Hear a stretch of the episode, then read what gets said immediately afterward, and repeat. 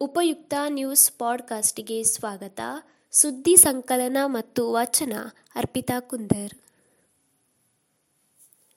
ದಕ್ಷಿಣ ಕನ್ನಡ ಜಿಲ್ಲೆಯಲ್ಲಿ ನಾಳೆಯಿಂದ ಎಲ್ಲ ಅಂಗಡಿ ಮುಂಗಟ್ಟು ತೆರೆಯಲು ಅವಕಾಶ ಶ್ರೀನಿವಾಸ್ ಪೂಜಾರಿ. ದಕ್ಷಿಣ ಕನ್ನಡ ಜಿಲ್ಲೆಯಲ್ಲಿ ನಾಳೆ ಬೆಳಿಗ್ಗೆಯಿಂದ ಎಲ್ಲ ಅಂಗಡಿ ಮುಂಗಟ್ಟುಗಳನ್ನು ಮಧ್ಯಾಹ್ನ ಎರಡು ಗಂಟೆಯವರೆಗೂ ತೆರೆಯಲು ಅವಕಾಶ ನೀಡಲಾಗುವುದು ಎಂದು ದಕ್ಷಿಣ ಕನ್ನಡ ಜಿಲ್ಲಾ ಉಸ್ತುವಾರಿ ಸಚಿವ ಕೋಟಾ ಶ್ರೀನಿವಾಸ್ ಪೂಜಾರಿ ತಿಳಿಸಿದ್ದಾರೆ.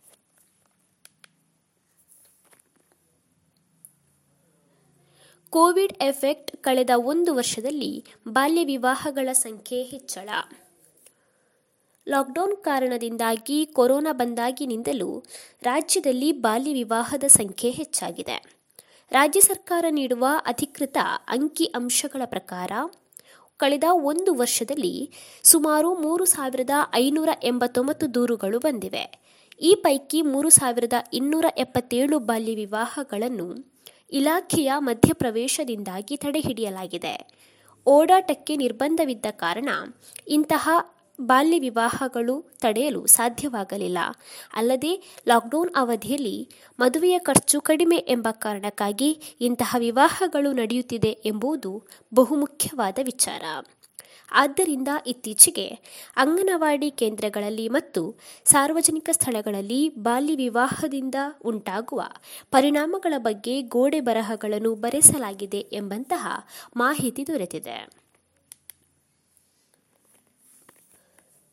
ಇನ್ನು ಮುಂದೆ ರೈತರ ಮಕ್ಕಳಿಗೆ ಐವತ್ತು ಶೇಕಡ ಮೀಸಲು. ರಾಜ್ಯದ ಕೃಷಿ ಕಾಲೇಜುಗಳಲ್ಲಿನ ಡಿಪ್ಲೊಮಾ ಹಾಗೂ ಪದವಿ ಕೋರ್ಸ್ಗಳಲ್ಲಿ ಕೃಷಿಕರ ಮಕ್ಕಳಿಗೆ ಹೆಚ್ಚು ಅವಕಾಶ ಸಿಗಬೇಕೆಂಬ ಕಾರಣಕ್ಕೆ ಮೀಸಲಾತಿ ಪ್ರಮಾಣವನ್ನು ಶೇಕಡ ಹತ್ತರಷ್ಟು ಹೆಚ್ಚಿಸುವ ಮಹತ್ವದ ತೀರ್ಮಾನವನ್ನು ಸರ್ಕಾರ ಕೈಗೊಂಡಿದೆ.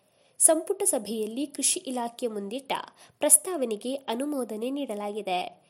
ಇದರಿಂದಾಗಿ ಮಕ್ಕಳಿಗೆ ಶಿಕ್ಷಣದ ವಿಷಯದಲ್ಲಿ ಸಹಾಯವಾಗಲಿದೆ ಎಂಬಂತಹ ಮಾಹಿತಿಯು ಸರ್ಕಾರದ ಮೂಲಗಳಿಂದ ತಿಳಿದು ಬಂದಿದೆ. ರಾಜ್ಯದಲ್ಲಿ ಕೃಷಿಗೆ ಸಂಬಂಧಿತ ಆರು ವಿಶ್ವವಿದ್ಯಾಲಯಗಳಿವೆ. ಪ್ರತಿ ವರ್ಷ ನಾಲ್ಕು ಸಾವಿರ ಸೀಟುಗಳಿಗೆ ದಾಖಲಾತಿ ನಡೆಯುತ್ತದೆ. ಸುದ್ದಿ ಸಂಚಯ ಆಲಿಸಿದ ಎಲ್ಲರಿಗೂ ಧನ್ಯವಾದಗಳು.